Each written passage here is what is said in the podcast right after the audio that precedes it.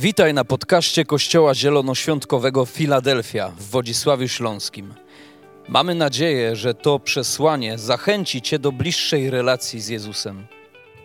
Jeżeli jesteś ciekaw, kim jesteśmy, zapraszamy Cię do odwiedzenia naszej strony internetowej filadelfia.org.pl.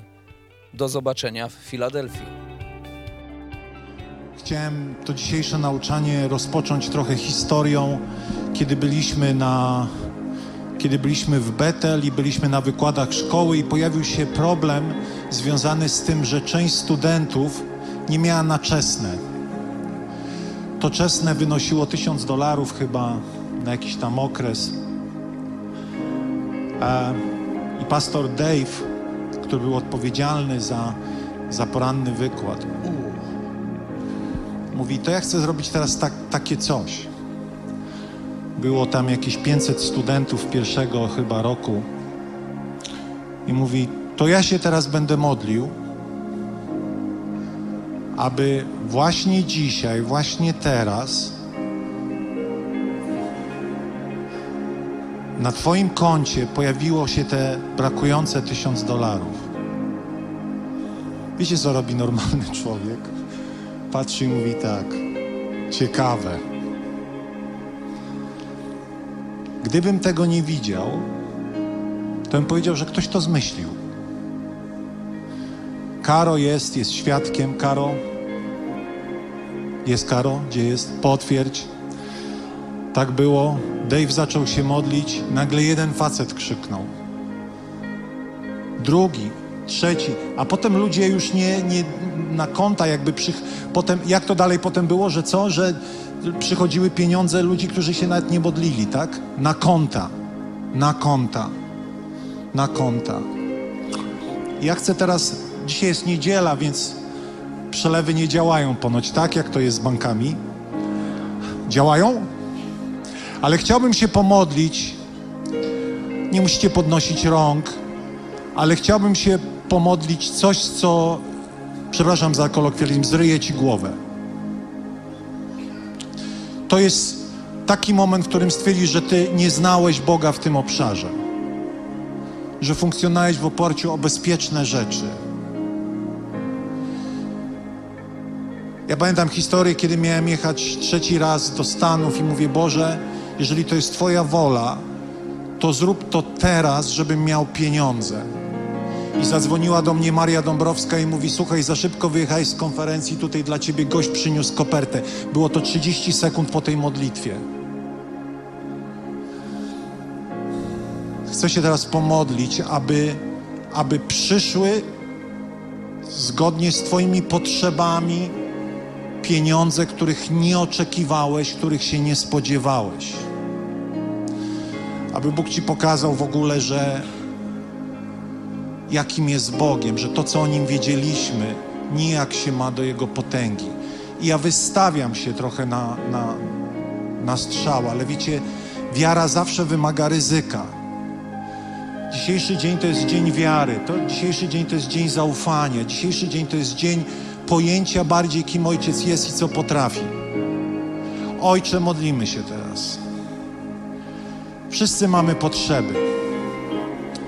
Wszyscy mamy różne plany, różne wizje i misje. I Ty jesteś dobry, kochający, pełen obfitości. Panie, dlatego modlimy się teraz, abyś zabezpieczył nas w sposób cudowny w obszarach i ze źródeł, których nie znamy i których nie oczekiwaliśmy. Panie, uwolnij kwoty, które będą dla nas absolutnie poza skalą ludzkiego zrozumienia, doświadczenia Ciebie. Panie, modlę się o to, ufając Tobie, że to Ty czynisz to dzieło jako dobry Ojciec. Jako dobry Ojciec, w zgodzie ze swoim Słowem, w zgodzie ze swoim Słowem poruszasz się teraz na tej sali, w obszarach, które są czasami dla nas miejscem zawstydzenia, lęku, obawy, tematami tabu. Panie, modlimy się, aby nasze serca były wolne od wstydu, modlenia się o te rzeczy i rozmyślania w zgodzie z Twoim słowem. Panie, niech z serc wielu z nas zejdzie ta zasłona wstydu, niezręczności, kiedy rozmawiamy z Tobą o tym. Ojcze, modlimy się o to. Modlimy się o to. Panie, modlimy się o to. U, modlimy się o to. Modlimy się o to. Panie, niech te cudowne źródła zasilają konta ludzi w potrzebie, ale także na rzeczy, które są ich marzeniem i pragnieniem. Panie, niech to będzie miesiąc, w którym Ty finansujesz potrzeby i marzenia Twojego ludu. W imieniu Jezusa, w imieniu Syna Bożego. Ojcze, niech Twoje namaszczenie, niech zasoby niebiańskie otworzą się nad tym pokornym i pięknym ludem. Amen, amen, amen, amen. Oddajmy Mu chwałę, oddajmy, tak. Oddajmy Mu chwałę. Oddajmy Mu chwałę. Oddajmy Mu chwałę. Dzisiaj będziemy też, usiądźmy kochani, oczekuję dobrych świadectw, żebym nie wyszedł na głupka. E, ratujcie moją, moją tą reputację. nie zapomnijcie o tym powiedzieć, jak Bóg was pobłogosławi. E, będziemy dzisiaj też słuchali historii e, Agnieszki, która opowie właśnie tą swoją podróż, kiedy rozpoczęła podróż w hojności, najpierw w wierności, dziesięcinach, w hojności. Um, I wierzę, że to będzie dla Was inspirujące. Dobrze, hojni z mi, hojny z miłości. Dzisiaj taki trochę podtytuł Miłość, e, serce dla domu. Bo chciałbym dzisiaj trochę Wam opowiedzieć o, o tych przepływach finansów we wspólnocie. Jak Biblia o tym mówi, co o tym mówi. E, ponieważ bardzo często, wiecie, to jest trochę tak. Niedawno usłyszałem taki bardzo fajny przykład.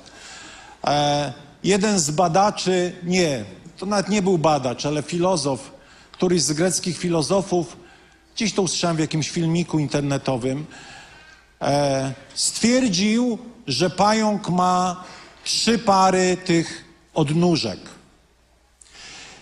I wiecie, że świat do któregoś wieku, nastego wieku, chyba osiemnastego, wierzył, że pająk ma sześć nóg.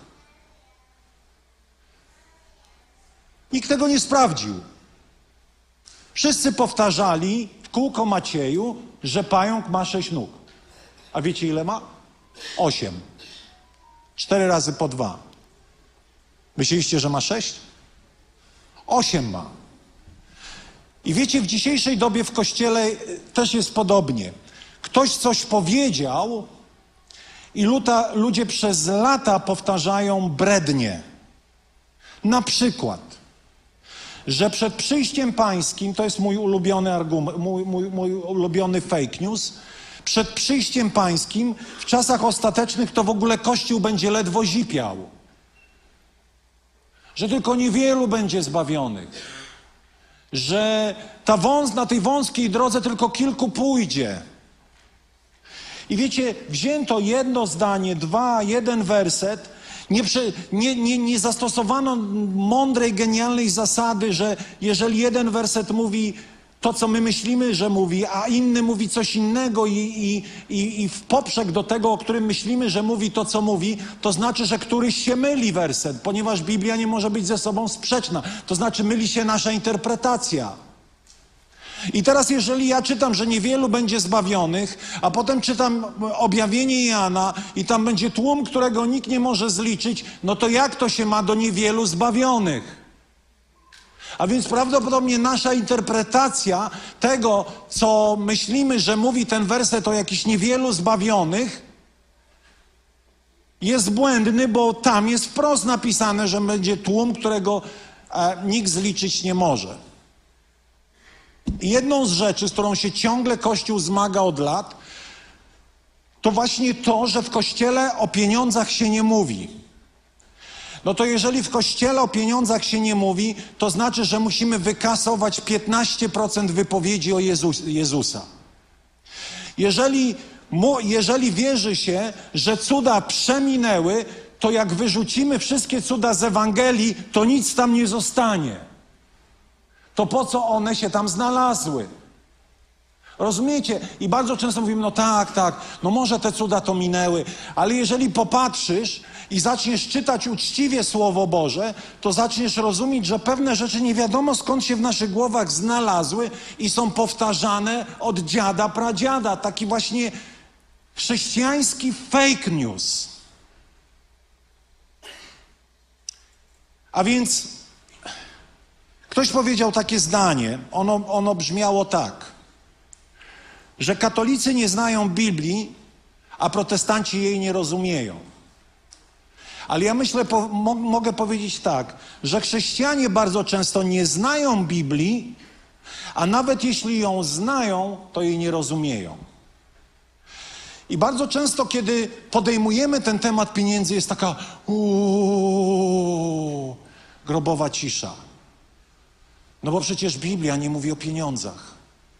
Przecież chrześcijanie w ogóle to oni nie zajmują się tym, tą, tą mamoną, tym czymś. Albo ktoś może powiedzieć, chrześcijanie tylko mówią o pieniądzach. Ja to policzyłem, że cztery niedziele z 48, w ciągu roku jest 48 niedziel, tak? Po, nie mylę się? Tak? To cztery niedziele z 48 to jest około 8%.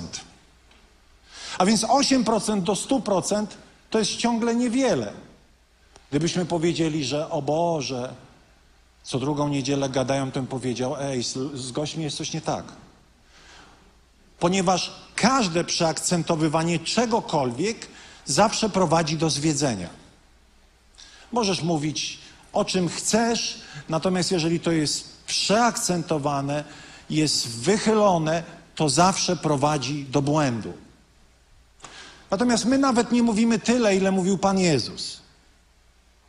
Moi drodzy, dlaczego nauczamy o, o finansach? Dlaczego zachęcamy do hojności? Bo po pierwsze, ojciec jest hojny. Po drugie, Jezus jest hojny. A po trzecie, my chcemy być jak Jezus, czyli być ludźmi hojnymi i nie wykasujemy tego. Możemy temu zaprzeczać, ale to stoi i nie chce drgnąć. Możesz być wściekły na siebie, ale nie na mnie. Ja jestem tylko posłańcem, pretensje do Jezusa. A więc chrześcijanie dobrze sobie radzą, kiedy chrześcijanie nie mówią o finansach, kiedy nie nauczają tych naprawdę pereł bardzo często. To sobie dobrze poradzimy z ubóstwem, ale nie potrafimy sobie radzić z bogactwem. I chrześcijanie radzą sobie z ubóstwem. Potrafią przetrwać, cierpieć niedostatek. Mało tego, niektórzy wręcz chlubią się tym, że właśnie oni są tą, tą, tą, tym plemieniem bardziej uduchowionym, bo oni w tej biedzie i z tą biedą i w tym ubóstwie Pana chwalą. Ale chodzi o to też, żeby nauczyć się radzić sobie z bogactwem i poddać go zasadom Bożego Słowa. Hmm? Jest taka historia, ona jest trochę wymyślona, mam wrażenie, ale ale ona dobrze ilustruje pewnego, pewnego ciężko chorego, starszego pana, który zgromadził fortunę i chciał podzielić się tym bogactwem, ponieważ wiedział, że odchodzi z tego świata i chciał się podzielić tym bogactwem z najbliższymi współpracownikami. Zaprosił głównego księgowego, głównego inżyniera, dyrektora handlowego, dyrektora e, do spraw HR-u, wszystkie grube ryby swojej firmy. I powiedział im tak: Tu macie w kopertach olbrzymie sumy pieniędzy. A tu jest Biblia. Co wybierzecie? I wiecie, każdy był taktowny i rozumiał, że ten biznesmen, e, zresztą poznałem kiedyś takiego człowieka biznesu, Amerykanin polskiego pochodzenia, który produkował jakieś śrubki do Boeinga, do, do wiecie, samolotów odrzutowych Boeing i dorobił się miliony dolarów na jakichś paru śrubkach, tak na marginesie. Ale właśnie taki niedawno odszedł, cudowny człowiek, miałem okazję być u niego w Stanach.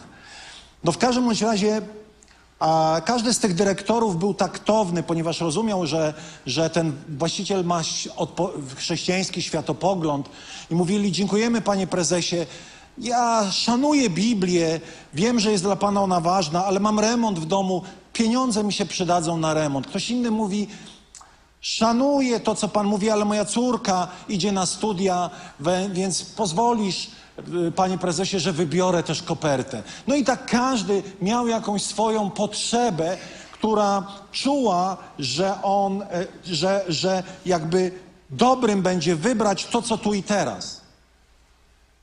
I wybierali te koperty, otwierali, byli zachwyceni, dziękujemy za hojny dar. Ale był młody człowiek, który dopiero co zaczął pracę na stanowisku jakiegoś kierownika i mówi: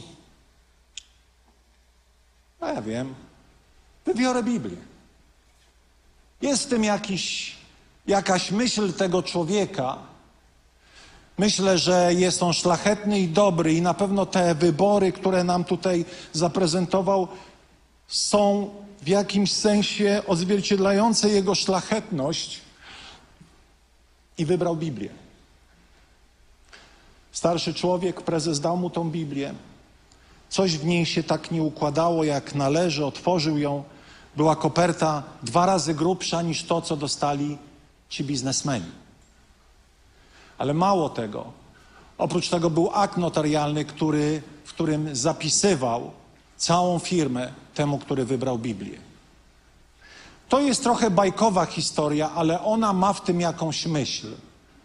Czasami wydaje nam się, że życie, tu i teraz jest jedynym wyborem, którego należy dokonywać.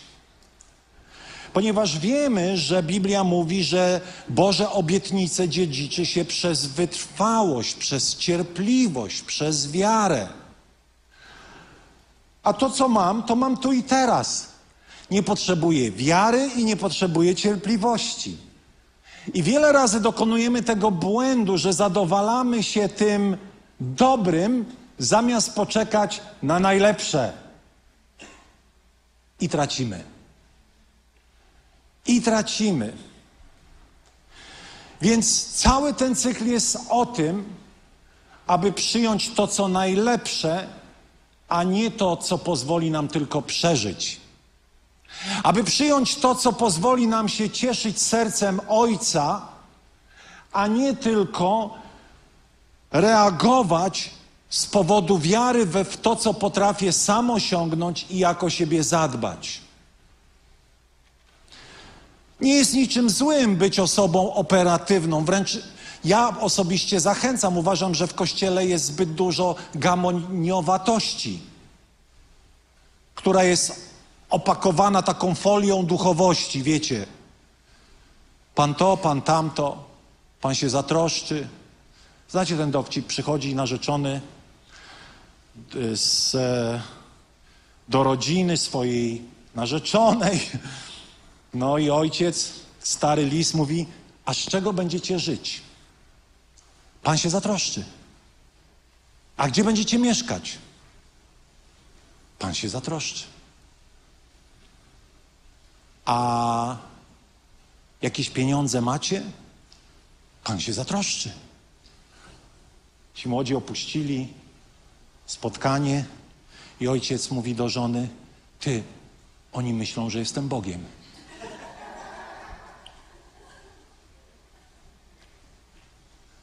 Pan się zatroszczy, czyli ty mi dasz.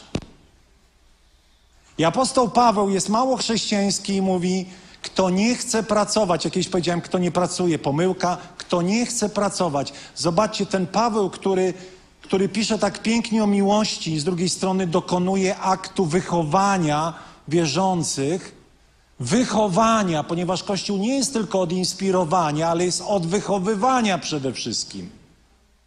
Ja tu jestem, aby czynić was podobnymi na obraz Chrystusa, wychowywać was, nie tylko inspirować. I wiecie, apostoł Paweł wychowuje. I mówi, kto nie chce pracować, niech nie je. Sobie myślę, no taki bezdusznik. Oczywiście wiemy, że nikt by z głodu nie umarł, ale on mówił o pewnej roszczeniowej postawie, która towarzyszy często nadduchowym osobnikom w kościołach.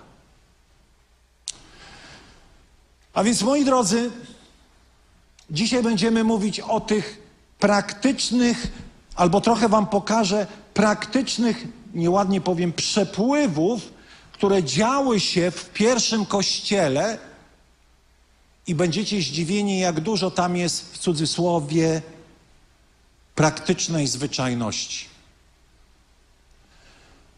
Jak wiele tam jest rozwagi, praktyki i pewnego odpowiedzialnego postępowania. Moi drodzy, bo przecież tak chętnie człowiek mówi, że jesteśmy rodziną, tak? Jesteśmy rodziną. Nawet w naszych wartościach jest Kościół jest rodziną. Tak? Amen? Amen. Jesteśmy rodziną. Pomimo, że jesteśmy zorganizowani, pomimo, że działamy w sposób taki, wiecie, publiczny, na dużą skalę, to troszczymy się o, tą, o te DNA rodziny. Dlatego tak wiele razy pilnujemy, żeby nie było zbyt oficjalnej atmosfery. Bo jak będziemy tutaj zbyt oficjalni wszyscy, to nagle z rodziny zamienimy się w jakąś organizację, nie wiem, społeczną, charytatywną. My jesteśmy rodziną. A więc jeżeli jest rodzina, to jest tylko jeden mama, tata. Jeżeli jest rodzina, to rodzina ma wielu wujków, ale ma jeden dom. Mieszka się w domu rodziców, przynajmniej na jakimś etapie. Zgadzacie się z tym? Rodzina mieszka razem. Dlatego bardzo często, dlatego Paweł mówi, Duchowych liderów macie wielu, ale duchowych ojców niewielu. Dlatego wierzymy, że ta rodzina jest Twoją najbliższą rodziną. Możesz pojechać do innego kościoła na chwilę, ale to tak jak pojechać do wujka na urodziny. Wiecie, jak jest jeszcze do tego? Zawsze jest fajnie. Wujek zawsze się troszczy, ciocia zawsze się troszczy. Ale gdybyśmy pomieszkali z ciocią, to zobaczymy, że i ciocia ma focha, i wujek czasami zapije, y, to znaczy, wiecie, ja mówię o rodzinach, tak? W kościele nie.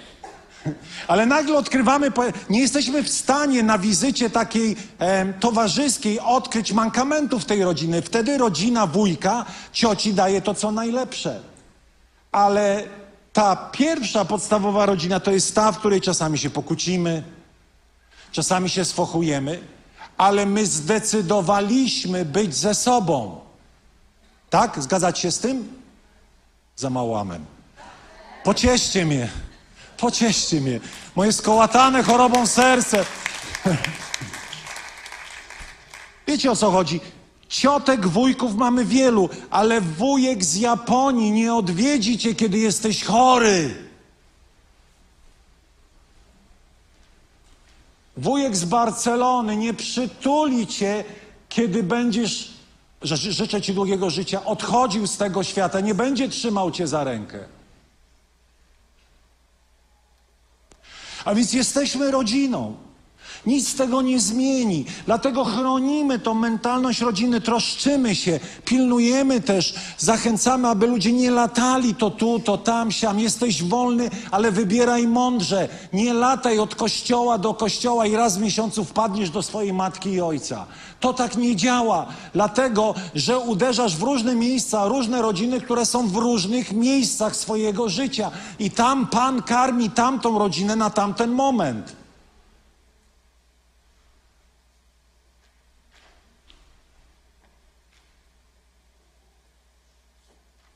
A więc w rodzinie jest też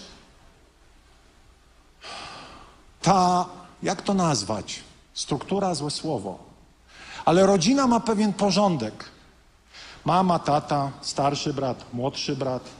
Ale generalnie ideą rodziny jest wydawanie dojrzałego potomstwa. Tak? Zgadzacie się tym? z tym? Dojrzałego fizycznie i emocjonalnie. I teraz wyobraźcie sobie, do czego ja zmierzam. No zmierzam do tego, że Biblia mówi, że kiedy byłem jak dziecię, no to robiłem to, co robi dziecko. Kiedy nawracam się do Chrystusa, przychodzę i jedyne co mam, to otwartą buzię i, i krzyczę: Jeść! I jemy wszystko. A ci starsi bracia, ci rodzice pakują nam tą kaszkę mannę, te mleko e, i te od mamy i od taty, chciałem powiedzieć, i od krowy. Pakują mu. Pamiętam, kiedy nasz Kuba dorastał I on tak ciągle chciał mamy. I ja mówię, no już niech przestanie. Już taki za duży trochę. Wiecie, kiedy dziecko dorasta, to w pewnym momencie porzuca to, co dziecinne. Kiedy zamieniam się w młodzieńca, przestaję bawić się klockami. Kiedy zamieniam się w młodzieńca, zaczynam podejmować pewne działania, których zadaniem jest pomoc rodzicom. Pamiętam, moi rodzice mieli. Jak to powiedzieć, żeby nikogo nie urazić? To, to, to jest moje, moja ocena mojego ogródka działkowego. Oni skrzywili mi psychikę. Oni sprawili traumę, że na słowo ogródek działkowy dostaję palpitacji serca. Miał ktoś tak, czy tylko ja? Tak? Do dziś. Tak? Było tak, Krzysiu? Na działkę. Jezu, mój kochany, znowu. A ty wiesz, chciałeś słuchać ACDC, rock'n'rolla, oni na działkę. Cię wysyłali, wiesz, e, chwasty wyrywać, podlewać te głupie marchewki, które jeszcze nie wyszły. I mówić, zbieraj owoce, one takie zdrowe i w ogóle tyle ty ich jest. Wiecie, ja miałem 40 lat, a moja matka mówiła, chodź pojedziemy na działkę po jabłka. Ja mówię, mamo, przecież ja pójdę do sklepu, to taniej mi jest kupić te jabłka niż na tą głupią działkę jechać. Przepraszam, bo ktoś może ma działkę i czuje się spełniony, ja to szanuję, ale w moim przypadku ja dostawałem do głowy. Ale było dzisiaj, kiedy dorosłem, dalej uważam, że to nie jest moje powołanie, dlatego mam 1600 metrów działki. Pan mnie pobłogosławił i trochę pokarał. I moi drodzy, ale rozumiem ich sposób myślenia. Oni nie chcieli darmo zjada. No bo na działce w tamtych czasach też były prosiaki. Miał ktoś na działce prosiaka? Nie przyznacie się, bo to trochę obciachowe. Ja miałem. I jak prosiak dostał w łeb i kiełbasa była, przepraszam, to strasznie brzmi infantylnie, ale to się jadło szynki. Ale prosiaka trzeba było karmić. A potem wszyscy jedliśmy z jego, znaczy z owoców tej ciężkiej pracy. Dlaczego ja o tym mówię? Dlatego, że im bardziej dorastamy, bierzemy odpowiedzialność za dom. Pomimo, że ciągle jesteśmy dziećmi naszych rodziców, to w pewnym momencie rodzice oczekują od nas, że będziemy brali odpowiedzialność za dom.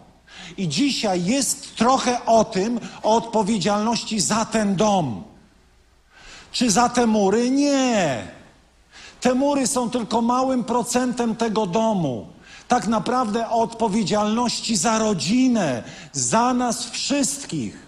Tak? Ponieważ Biblia mówi o rodzinie i Biblia mówi o domu Bożym, którym jesteśmy my, każdy z osobna i każdy razem tworzymy duchowy dom. Pan Jezus po, zapowiedział zburzenie świątyni i wtedy powiedział, jakby to była zapowiedź, że już nie będzie świątyni, ale będzie duchowy dom zgromadzający się lokalnie, jakim jest Kościół. I ten dom od samego początku miał zamysł, że każdy w tym domu będzie tym kamieniem, tym budulcem, który będzie miał tą moc wpływu i błogosławieństwa na jakość tego domu.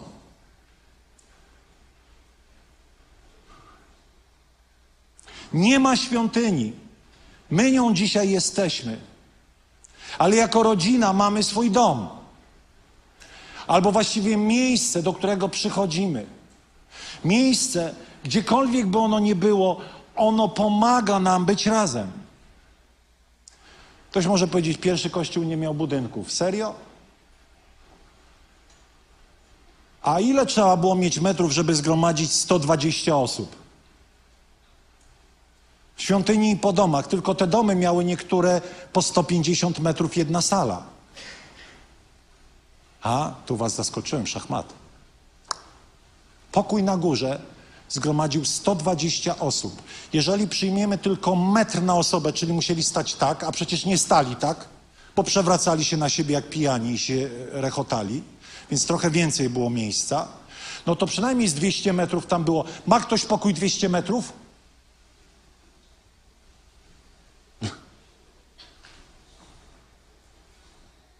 Moi drodzy, a więc Kościół zgromadzał się i nie były, i bardzo często to były duże przestrzenie, na które schodzili się razem. Dzisiaj jest o miłości do tego domu. Można go wyrazić na wiele sposobów. Można go wyrazić poprzez danie części swojego życia dla tego miejsca. Kiedy mówię to miejsce, to nie mam na myśli budynku. Mam na myśli nas schodzących się razem. I kiedy ja daję serce do tego miejsca, to co tak naprawdę robię? Daję kawałek albo kawał mojego serca dla każdego na tej sali.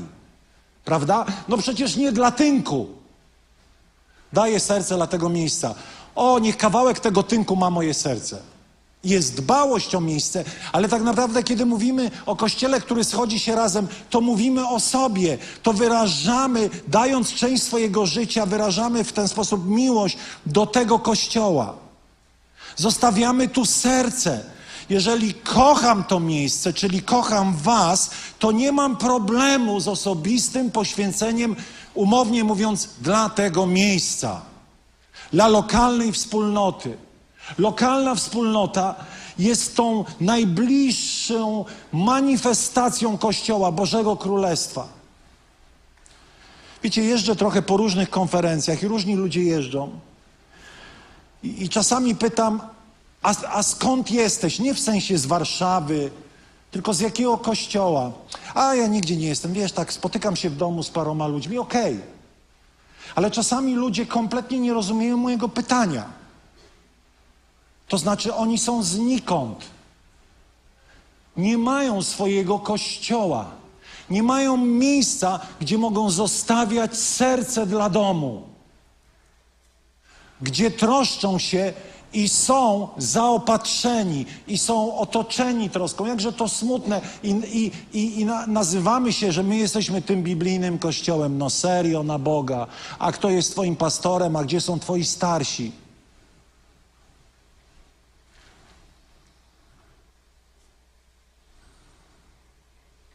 Jeśli Filadelfia jest moim domem, to będę dbał o to miejsce. A to miejsce wiele mówi o nas. Jakość tego miejsca, duchowa, emocjonalna, mówi o nas wiele. Dlatego dbamy o to, co dotykalne i o to, co niewidzialne. Dlatego dbamy o to miejsce, ale także Kościele dbamy o atmosferę tego miejsca. Zgadzać się z tym? Dbamy o atmosferę tego miejsca poprzez postawę swojego serca.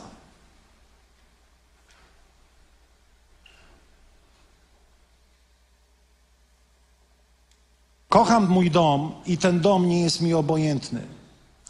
Jedną z naszych wartości jest to hasło wolny i odpowiedzialny. Jestem wolny, żyję w wolności, ale czuję się odpowiedzialny za Filadelfię. I nie mówię tego jako ja, pastor Arek Krzywodajć, tylko mówię to jako ja, Arek Krzywodajć.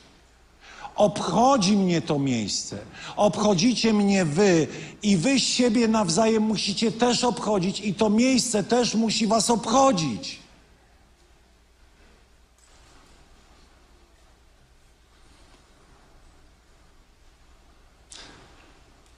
A więc moi drodzy, skoro to miejsce mnie obchodzi, to pamiętajmy, tylko rzucę lekko jedno hasło.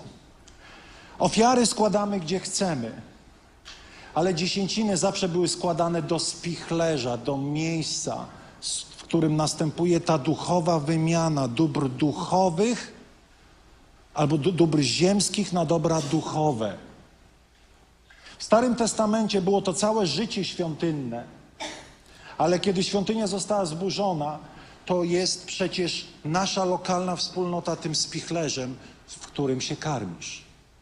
Karmicie się tu? Tak? Jest ok? Jest spoko? Jest spoko? Moi drodzy, zatem jak ten pierwszy kościół bardzo szybko żył, żeby już nie zamęczać was tymi tematami. Po pierwsze, Kościół czasami podejmował spontaniczne akty pomocy. Spontaniczne. Coś się wydarzyło i nagle ktoś z przywódców na podstawie tego, co się wydarzyło, po prostu rzucał hasło: Ludzie, Trzeba się zorganizować i pomóc. Sytuacji nie przewidzieliśmy, nie wiedzieliśmy, że ona się wydarzyła, ale trzeba zrobić coś, o czym nie wiedzieliśmy, czego nie planowaliśmy i działamy w sposób spontaniczny, inspirowani Duchem Świętym. Oto zobaczcie, kiedy pierwszy kościół się e, e, e, zawiązał, kiedy został wylany Duch Święty, to jedną z namacalnych znaków Jego obecności była ekstremalna hojność. A u tych wszystkich wierzących było jedno serce i jedna dusza. I nikt z nich nie nazywał swoim tego, co posiadał, ale, u wszystkich, ale wszystko mieli wspólne. Apostołowie zaś składali z wielką mocą świadectwo o zmartwychwstaniu Pana Jezusa, a wielka łaska spoczywała na nich wszystkich. Nie było też między nimi nikogo, kto by cierpiał niedostatek. Oni zostali uderzeni mocą Ducha Świętego i nagle tak przewartościowali swoje życie i zobaczyli, że część ludzi cierpi niedostatek. I wzbudziło to w nich spontaniczną, nie obawiajcie się, spontaniczną akcję, że sprzedawali majątki. Nie była to zasada, ale spontaniczna akcja wynikająca z potrzeby, z potrzeby chwili i z potrzeby sytuacji. Nie było też między nimi nikogo, który by cierpiał niedostatek. Ci bowiem, którzy posiadali ziemię albo domy, sprzedając je, przynosili pieniądze uzyskane ze sprzedaży i kładli u stóp apostołów, wydzielano każdemu, ile komu było potrzeba. I teraz ktoś przychodzi i mówi: Dziesięcina, Nowy Testament, gardzę. No to zastosuj to. Skoro jesteś taki nowotestamentowy, to zastosuj to. Sprzedaj dom, sprzedaj ziemię, przynieś do stóp apostołów. Tada, szachmat. Jeżeli szukasz sufitu w Nowym Testamencie, to tu masz, tu masz podnóżek w takim razie. A jeszcze inni zawodnicy zachachmęcili i wzięli to, co, co, co sprzedali. Ananiasz i Safira i trupem padli.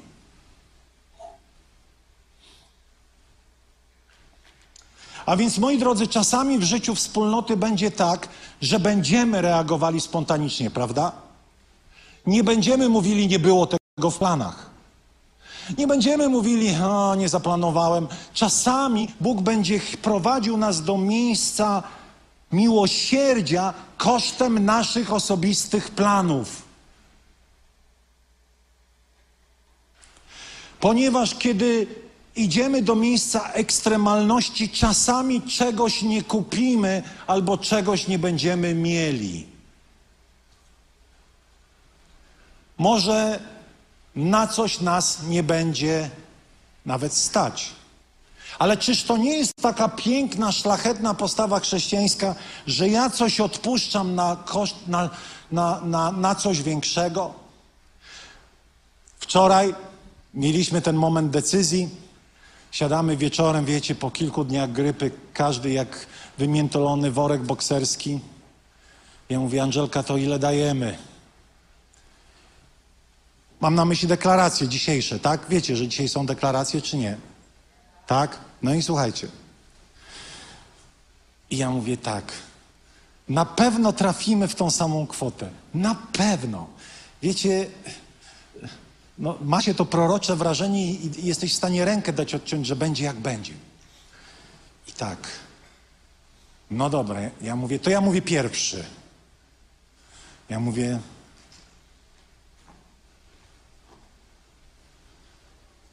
Pięć. Angela mówi, no dwa miałam. A ja, hmm. Ja mówię, dobra, to damy dwa. A ona nagle jak oparzona, nie, nie, dajemy pięć. A ja mówię, dobra, no chciałaś dwa, damy dwa. A, ona mówi, nie, no jakie dwa, pięć. A ja mówię, to co, co się stało? Powiedz mi. A ona mówi, no miałam pięć, ale od razu mi te wszystkie kredyty wyskoczyły. I zredukowałem do dwóch. Ja mówię, no to może jednak chcesz. Nie, dajemy pięć. Jest. Co chcę powiedzieć? Że kiedy przychodzi moment jakiejś decyzji, co ci się wyświetla, lista. Tylko prawda jest taka, że czasami z tej listy czegoś nie zapłacisz. Czego my nie zapłacimy? Nie spłacimy szybciej jakiejś części kredytu. Angela mówi, od razu mi się kredyt pojawił. A więc są momenty, w których zbieramy spontanicznie. Po drugie, są wielkie projekty. Kiedy wyganiano nas z kina i mieliśmy kilka miesięcy na to, żeby znaleźć sobie lokal, naprawdę nic nie było. I pamiętam, kiedy podjęliśmy decyzję, że musimy coś kupić, mieliśmy 10 tysięcy na koncie, a byle rudera kosztowała 100. I wtedy przyszliśmy do kościoła i mówimy: Kościele, musimy coś kupić. Jesteśmy zmęczeni ciągłym tułaniem się, przeganianiem nas, ciągłym takim, wiecie, e, byciem na walizkach. Nie wiem, ktoś kiedyś policzył, naście sal mieliśmy, zanim trafiliśmy na górną. Byliśmy tym zmęczeni. I wtedy zrobiliśmy tą okazjonalną zbiórkę. Takich zbiórek potem jeszcze było trzy, dlatego że najpierw musieliśmy coś kupić, potem to wyremontować, a potem się rozbudować. A więc były przynajmniej trzy takie projekty. Ale zobaczcie, czytamy, jak Mojżesz postanowił zbudować Bogu przybytek. I wiemy, co tam się działo. Pozwolicie, że przeczytam. I wezwał Mojżesz Besalela, Oholiaba i wszystkich zręcznych mężów, których serce Pana obdarzył mądrością, wszystkich, których serce poniosło, aby przystąpić do pracy i wykonać. I odebrali od Mojżesza wszystkie dary, które przynieśli synowie izraelscy na wykonanie prac potrzebnych do służby w świątyni. Oni zaś nadal przynosili do niego dobrowolne dary każdego rana. Zobaczcie, Mojżesz mówi: zbierzemy tyle i tyle. Nazbierali, ale ludzie dalej przynosili. O czym to świadczy? O sercu ludu. O sercu ludu. Dalej przynosili. I zeszli się więc ręczni wykonawcy pracy potrzebni do służby w świątyni, każdy od swojej własnej pracy, jaką dotąd wykonywał. I rzekli do Mojżesza: Lud przynosi więcej niż potrzeba na wykonanie tego, co Pan nakazał wykonać. I wtedy Mojżesz wydał rozkaz, który ogłoszono w obozie: Niechaj już nikt, ani mężczyzna, ani kobieta, nie przynosi ze swego dorobku żadnego daru ofiarnego na rzecz świątyni i lud zaprzestał przynosić. Moi drodzy, mam nadzieję, że doczekam dnia, w którym powiem: Na litość boską nie przynoście. Jestem naiwny, ale wierzę. Na razie póki co 23 lata mówię przynoście, bo część nie przynosi. Ale wiem, że doczekam takiego momentu, Panie, w imię Ojca i Syna i Ducha Świętego, że zawołam nie przynoście. Amen. Nie przynoście, bo nie wiem, co z tym zrobić.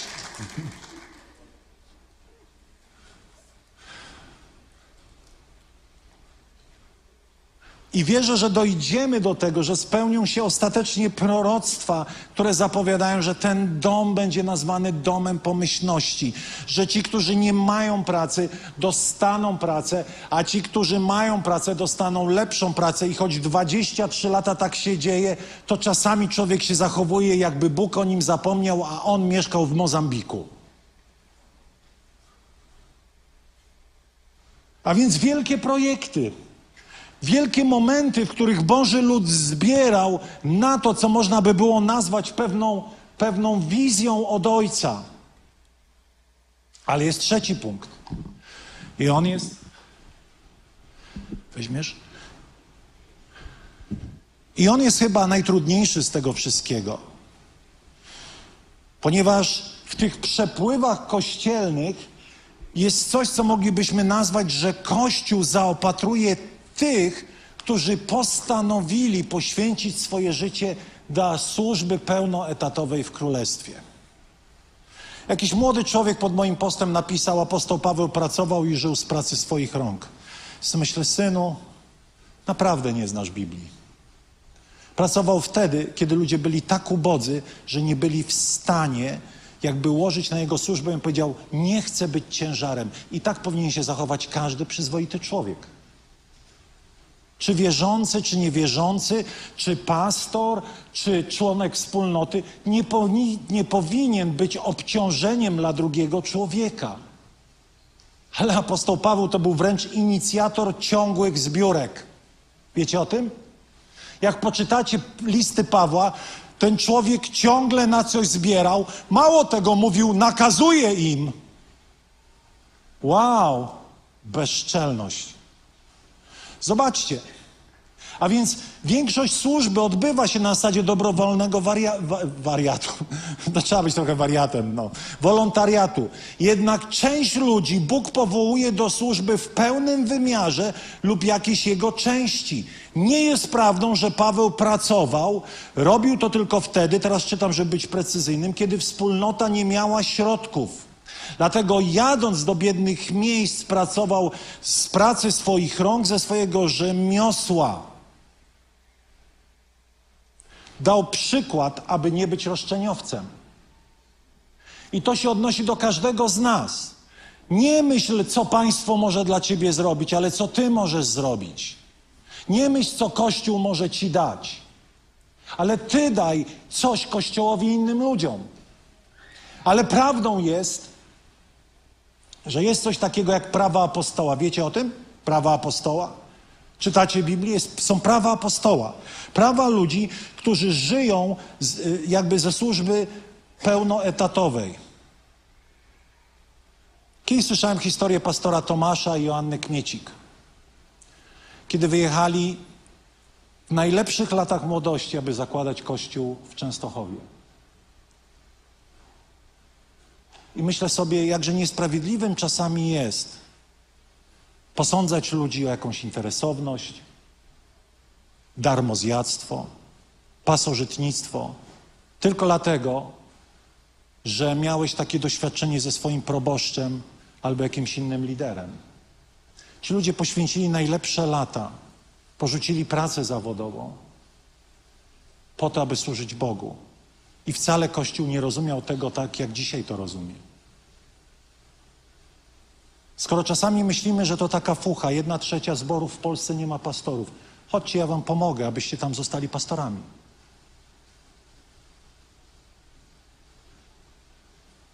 Poświęćcie swoje życie. Zastępowalność służby lidera wspólnoty jest jedną z najmniejszych w jakimkolwiek zawodzie, jeśli można mówić. Wiecie, co to jest zastępowalność? Jakby chłotu umarł, to mamy następnego.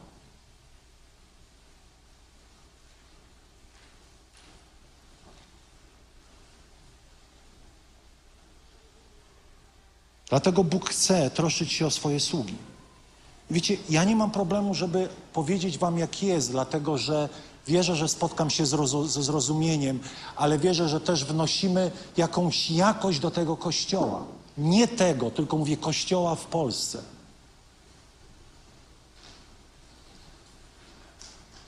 Ludzie poświęcali swoje życie, młodość, ciągali swoje dzieci ciągle od spotkania do spotkania. Czasami nawet dzieci miały o to, o to pretensje. I to nie zawsze było mądre. Ale naszym świętym obowiązkiem jest pomóc tym ludziom sprawować służbę i dać im komfort. Dać im komfort. Oto zobaczcie. Oto Paweł pisze tyradę do tych, którzy mówią, z jakiej paki dziadu mamy na ciebie płacić. Ja przepraszam za te kolokwializmy, ale wiecie, chcę pokazać pewną dynamikę sytuacji, bo tam jest grubo. Czy nie jestem wolny, czy nie jestem apostołem, czy nie widziałem na Jezusa naszego Pana, czy wy nie jesteście moim dziełem w Panu? Jeśli nawet dla innych nie jestem apostołem, to jestem dla was. Po prostu ludzie odmawiali mu prawa do służby apostoła. I teraz co mówi Paweł? Wy właśnie jesteście pieczęcią mojego apostolstwa w Panu.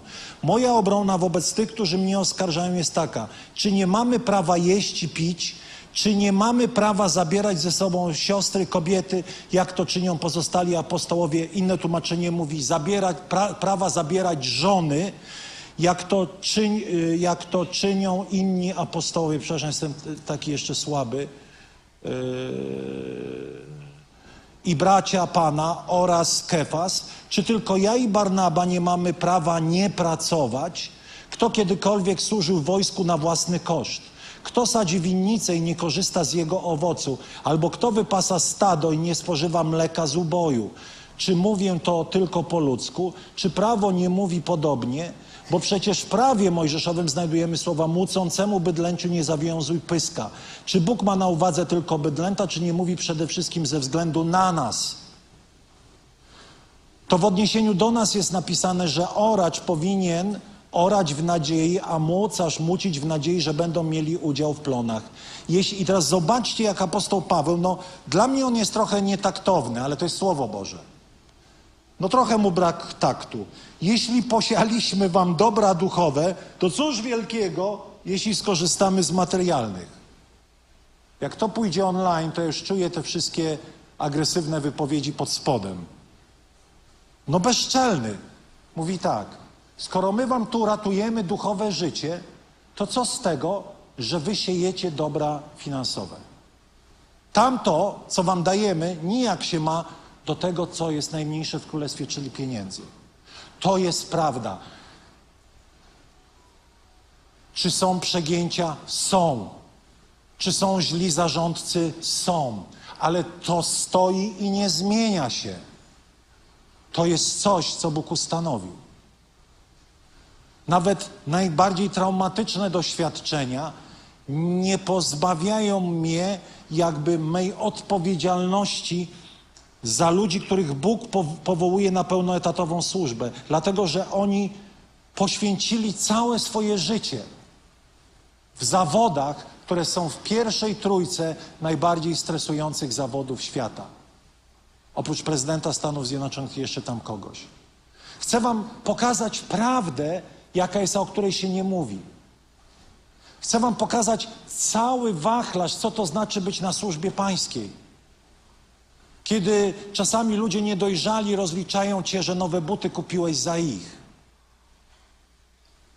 Dobrze, że moja żona pracuje, to będzie, że za niej.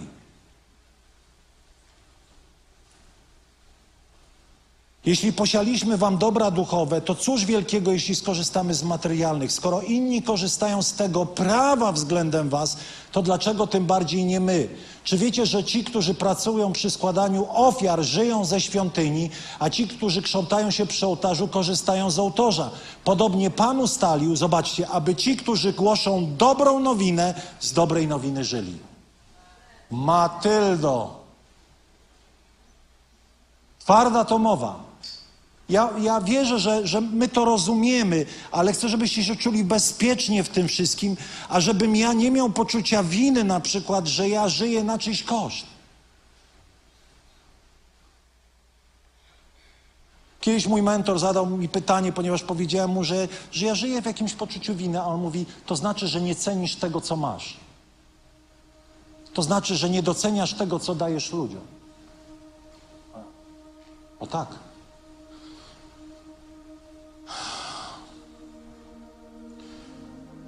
Po, po, po kolejne w tych przepływach Bożych dóbr są dobrzy i są lepsi.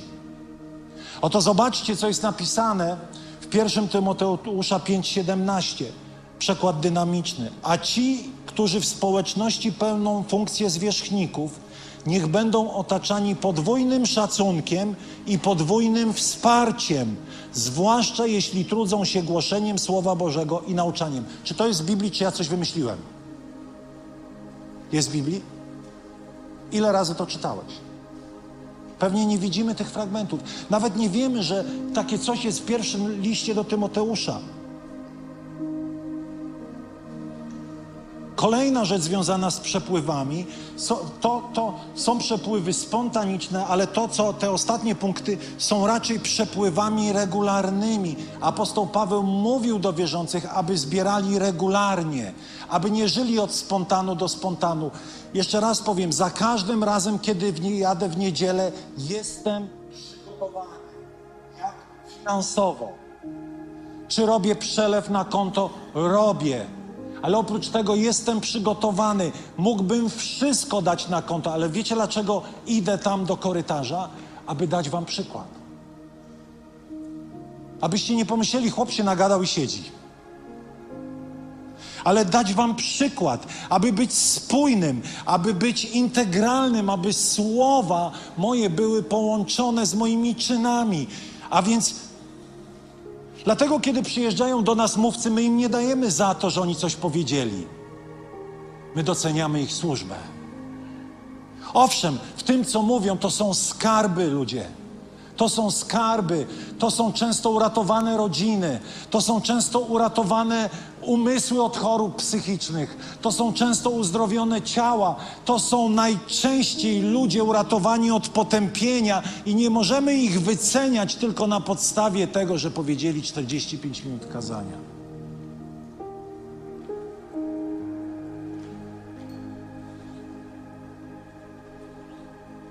Kiedy pochorowałem się na deprechę, pojechałem do pastora Henka Wiei. Najtańszy nie jest. Ale ja byłem w stanie zapłacić każde pieniądze, żeby mi przyszła ulga.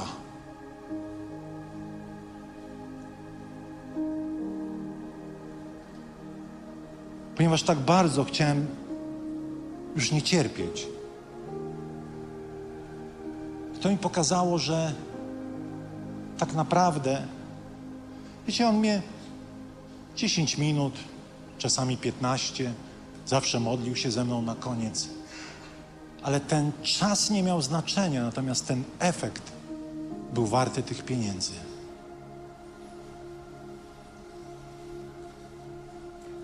Jeśli ktoś uzależnia swoją służbę od pieniędzy, to my go nie przyjmiemy. Ale my błogosławimy, bo okazujemy szacunek i cześć dla dobra, które otrzymaliśmy. Ale jeśli ktoś przychodzi i mówi za mało,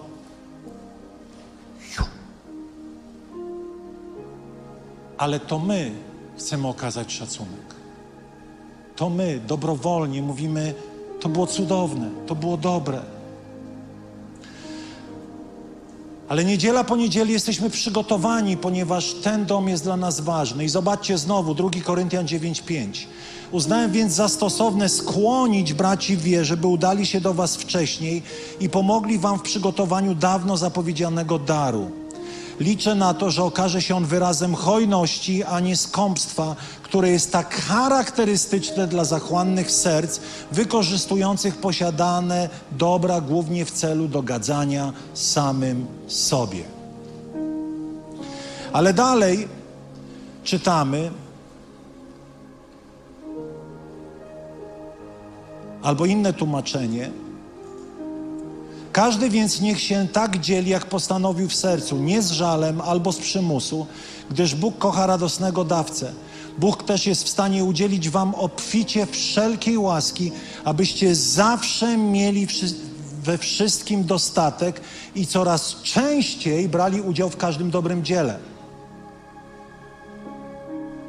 Ten zaś, który dostarcza siewcy ziarno i karmi go chlebem, zaopatrzy również was i pomnoży was zasiew i przysporzy owoców sprawiedliwości. Dzięki niemu bogaci we wszystko będziecie mogli celować w hojności, która za naszym udziałem wywołuje wdzięczność dla Boga. Zobaczyłem ten, te słowo bogaci, greckie słowo plutizo. Uczynić bogatym, wzbogacić się, bogacić się. Biblię trzeba czytać bez żadnych tradycyjnych, denominacyjnych okularów. Jeżeli pisze bogacić się, to w jakimś sensie nie jest to naganne. Bo kiedy się ktoś może powiedzieć, ale ja mam tyle i mi wystarczy, to jest egoistyczne.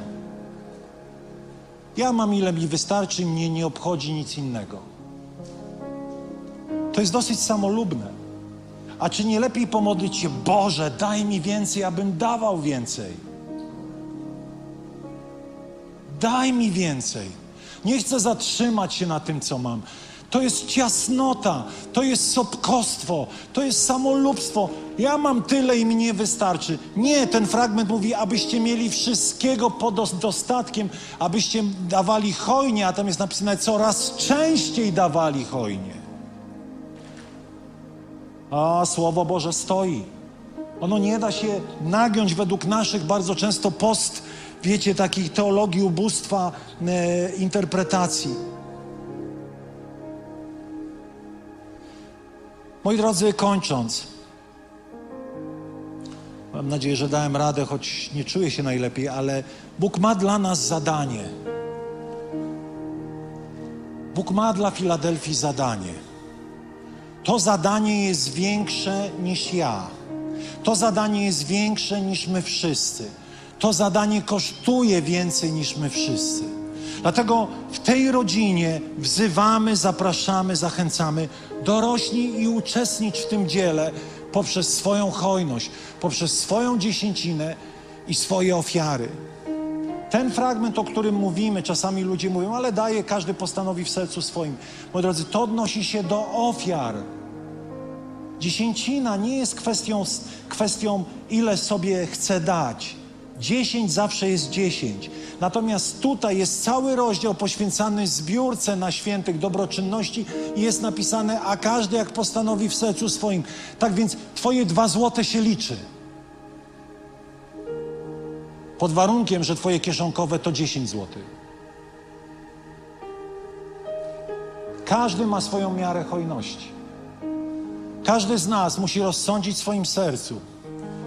Każdy z nas musi wiedzieć, gdzie jest na granicy radości i wnerwienia. Więc nie dawaj wnerwiony. Kiedyś uczyli, jak jesteś wnerwiony, to daj. To bzdura jest w ogóle. Naprawdę chcielibyście, żeby ktoś wam dał prezent z musu? Wiemy, że nie. Tylko hojnego dawcy. Radosnego. A więc zawsze bądźmy w miejscu radości. Niech nic i nigdy nie, nie, nie próbuje wymuszać, napierać, wpędzać cię w poczucie winy. Pojedziesz na jakąś konferencję, już tam wiesz, gardło ci przyciskają butem. Po prostu odwróć się napięcie i wyjdź. Ale jeśli ktoś prosi, wzywa, zachęca, zawsze miej otwarte serce. Nie pozwól się manipulować, nie pozwól wpędzać się w poczucie winy. Nie pozwól iść w miejsce, w którym będziesz musiał, nie wiem, prawie dostałeś zawału, że to zrobiłeś. Bez sensu. Powstańmy.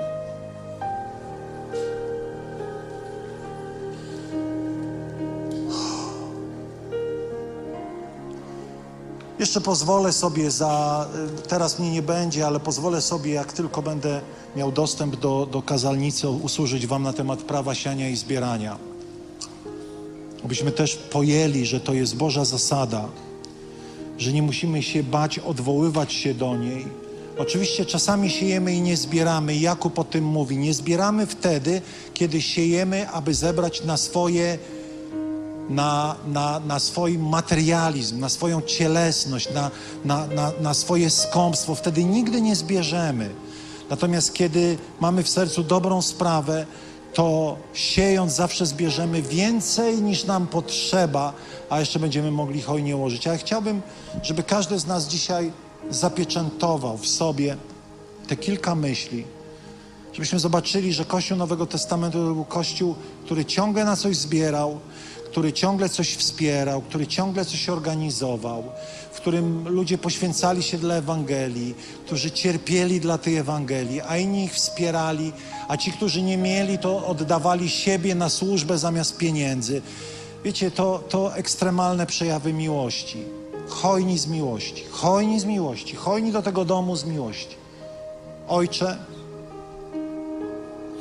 uwolnij ponadnaturalne życie w Filadelfii w tym obszarze jeszcze bardziej. Panie, potrzebujemy, potrzebujemy takich momentów przełomowych dla nas, objawienia, oświecenia, uwolnienia. Ojcze, modlimy się o to w imieniu Jezusa, aby każdy z nas był błogosławiony, miał we wszystkim. W imieniu Syna Bożego. Amen. Amen. Usiądźmy, moi drodzy, za chwilę będziemy mieli ten czas e, ofiar, kolekt i naszych, e, naszych deklaracji. Jest z nami Agnieszka. E, większość z Was ją zna. Ona opowie swoją historię. Dajcie jej mikrofon, a potem będziemy się modlili, będziemy prorokowali dla siebie dobre rzeczy finansowe. Chodź, Aga, opowiedz swoją podróż z Bogiem w obszarze finansów.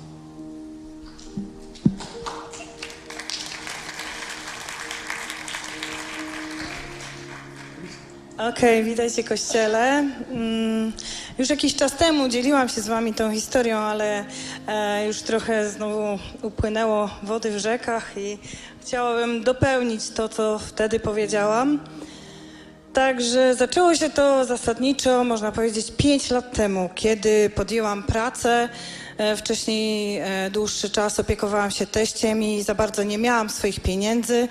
Miałam tylko to, co zasadniczo teść dał i mąż do budżetu i musiałam tym gospodarować.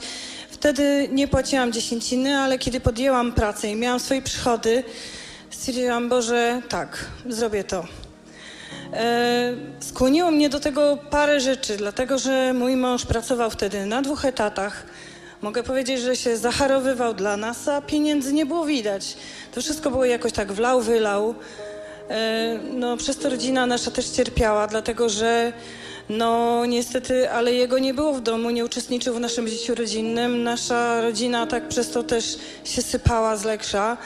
Kłóciliśmy się o pieniądze. Ja mówię, słuchaj, facet, ty tyle pracujesz, ja tego nie widzę, to chyba wszystko nie ma sensu. I mówię sobie w sercu, Boże, dobrze, dam te 10% z tego, co ja zarobię, ale bardzo bym chciała zobaczyć rozkwit firmy mojego męża. No i powiem wam, że tak to praktycznie stało się do pół roku. Mój mąż zaczął lepiej jakoś zarabiać, jakoś to wszystko zaczęło się kleić. Jakoś mieliśmy ponad to, co nam było potrzeba. E, jakoś widziałam, że, że, że coś zostaje z tego, że zapłaci faktury, to jeszcze nam ponad to starcza. No i tak, minęło parę lat, e, nastała pandemia i powiem wam, że w sierpniu 2020 roku mój mąż w trakcie trwania pandemii zrezygnował z pracy na etacie, przeszedł całkowicie na swoją działalność gospodarczą i nigdy nam nie brakło pieniędzy i ciągle było. Później przyszła wojna z Ukrainą, e, Ukrainy z Rosją i przyszła inflacja, też mieliśmy pieniądze, nigdy nam nie brakowało i chwała Bogu za to. Później mogę się po- pochwalić, siedzi tutaj Tania. Tania mieszka ze mną prawie dwa lata. Jest osobą, która nie może pracować ze względu na chorobę i wiek, ale Tania jest dla mnie błogosławieństwem i Bogu dziękuję za tą osobę, która przyjechała do mnie. To, że przyjęliśmy ją do domu, to była właściwie inicjatywa Norberta, który mówi, słuchaj, może byśmy kogoś wzięli. Ja się wahałam, ale to był jego pomysł. Ja mówię, jeżeli tak chcesz, to okej, dobrze, zróbmy to. I Tania jest obecnie moją kochaną siostrą. I dziękuję Ci, Tania, że jesteś. Dziękuję Ci, bo Bóg dzięki temu, że ona jest, dał mi wolność. Bo ja mogę sobie teraz wyjść spokojnie i dzielimy się obowiązkami. Także ja pomagam jej, ona pomaga mi, a Bóg nam błogosławi przez to, że nigdy nam jedzenia nie braknie, pomimo to, że ona jest, że my jej pomagamy, to naprawdę jedzenia nam nigdy nie brakuje i nawet jeszcze nam nieraz zostaje. Ja nie mówię, że przez te pięć lat czy jakiś czas, no mogę powiedzieć, że ubiegły rok był troszkę, troszkę, no, że tak powiem, wymagający. Ale chciałam wam powiedzieć, nie poddawajcie się. Mimo to nie poddawajcie się. Bo jeszcze, co więcej, jeżeli siejesz z miłością, zbierasz tą miłość. My już z Norbertem nigdy się nie pokłóciliśmy o pieniądze. Bóg dał nam takie błogosławieństwo, że ja, mając w sercu pokój, przestałam mu jak gdyby wygarniać. Słuchaj, gdzie, gdzie są te pieniądze, które ty miałeś zarobić, a ich nie ma. Bo one zawsze jakoś w końcu przychodzą i ja zaczęłam go wspierać we wszystkim, co robi. I jesteśmy naprawdę fajną rodziną. Mamy pokój w sercu, mamy to błogosławieństwo finansowe. W ubiegłym roku wygraliśmy w drugiej instancji e, proces z bankiem o kredyt we frankach, także również hipoteka nam odpadła. Jeszcze czekamy, aż się bank rozliczy, ale liczę na to, że w końcu ten dzień nastąpi. I to już będzie ta kropka nad i. I także mówię wam, nie poddawajcie się, a jeżeli Bóg kładzie wam na sercu jeszcze jakąś inną inicjatywę, weźcie ją, podejmijcie ją. To jest moja zachęta. dlatego że nie wiecie, jakie owoce to może przynieść. Także, kochani, słuchajcie pastora, bo mówi mądrze.